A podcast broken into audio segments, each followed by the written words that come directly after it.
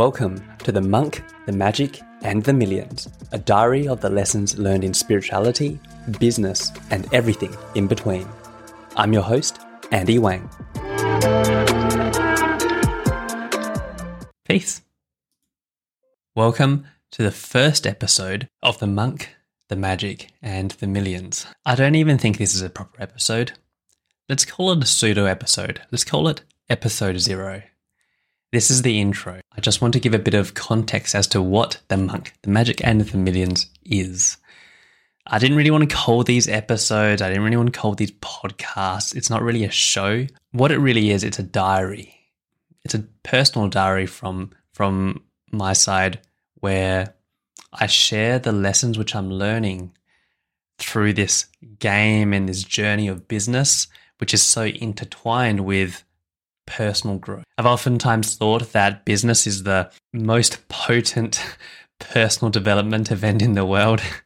and time and time again, it is proving me right. How this idea came about was because I've been getting into a habit of of writing down my lessons that I learn every day. I've got a little bit of a, a note taking device thingy which I use to jot down my my lessons every day and I thought why not share it?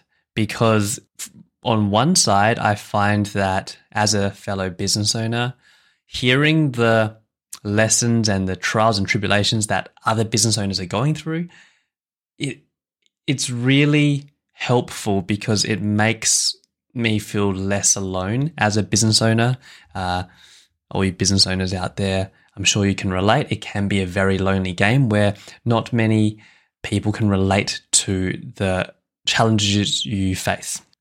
The second reason would be because I find talking out my thoughts to be a lot simpler than writing it down, mainly because I'm a pretty crappy writer. and I find talking, I can just let a stream of consciousness go out. Now, why release this out into the world? Well, that's a really good question. It is to help people, but it, it is also a way for me to diarize. Is that even a word? I don't know. It doesn't matter. For me to diarize this journey and uh, for me to document these lessons and really structure my own thoughts around how business is really fitting into the growth of me, the growth of Andy. Mm, it's an interesting one because this isn't going to be cut or edited in a way which is going to be highly entertaining. So if you make your way through these episodes, great. If you don't, also awesome. Thank you for even listening this far. Essentially, these are going to be really raw, uncut lessons and ideas which I'm throwing out there. Some of them I might decide are pretty shitty lessons and decide that, hey, what I thought I learned or the way I approached that didn't think it was the best so I'll take another approach in the future. The whole thing's a learning process. Why the name The Monk, The Magic and the Millions? Well, I do have a kind of shaved head. I'm not a monk. Traditionally, in the traditional sense, not a millionaire right at this moment. But to me, those two were the extremes on both sides of success in business in terms of the millions represents the wealth, the the material stuff, you know, all that stuff which is nice to have, right? Uh, like the the the millions being the scoring system to show you how good or how well you're performing in business. I'm using air quotes there. And the monk being the symbol on the extreme opposite of the end of the spectrum, which represents spirituality, peace, balance. To me, it is on the opposite end of the millions. And it really is representation of the two halves of of me, and I believe the two halves of everyone. We all have this tug and pull towards one side or the other because we live in a world where there's lots of material stuff around, and money is a tool that's needed to survive and thrive. And depending on what sort of lifestyle that you want to live, money really helps in that. But also, without that inner peace, without that inner reflection, without that finding the core of who we really are, we can't really enjoy them. We know lots of miserable rich people out there, but we also know lots of miserable um uh well, so we know also know lots of maybe happy people who aren't very rich but money could actually help them a heck of a lot. And as a business owner and as someone who's really deep into personal development and growing myself, I want to find that middle ground because on one hand, I strive, I want to strive to grow and grow businesses and, and, uh, make money because it's really fun. Growing businesses is really fun, but so challenging at the same time. On the other hand, I also want to strive to grow myself. I want to see what can I create in this lifetime, right?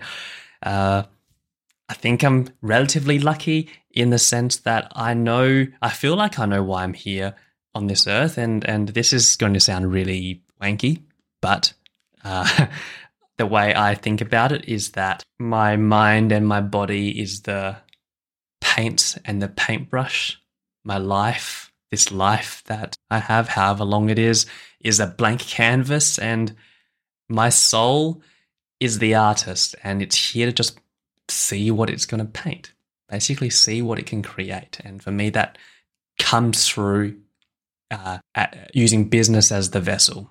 Basically, I get my kicks out of creating and building and growing businesses that vessel. So that's what the monk, the millions represents, and the magic is what happens when we find that balance. To me, the magic is a stuff in the middle, basically everything in the middle uh, between those two extremes, right? Because, like I said, we live in a society where, yeah, you can be a monk out in, you know, a cave somewhere, not being being interacted with or distracted by all these million things we got going on, that's all well and good. But I want to get that core piece while we're in this world where we've got high rises, we've got social media, we've got takeout, Uber Eats, DoorDash, we've got, you know, the luxuries of life and be able to enjoy that too because I do believe we're here. Well, I think we're here once. Uh, and if we're not here once, the part of me which the ego, the part of me which is like enjoying it right now, doesn't realize we're not here once, so may as well also enjoy life while we're here. So yeah, to me, going too far and extreme either way doesn't isn't conducive to the life I want to live. And that's why it's about finding that magic in the middle. Hence the monk, the magic, and the million. Yes, yes, could have dreamed big, dreamed bigger and gone the billions, but doesn't have the same ring to it, right? Anyway, I think that's it for episode zero. Bit of an intro, sets a tone for what future episodes will be like. It's a bit of a rambling. Peace. Thank you for listening to The Monk, The Magic, and The Millions.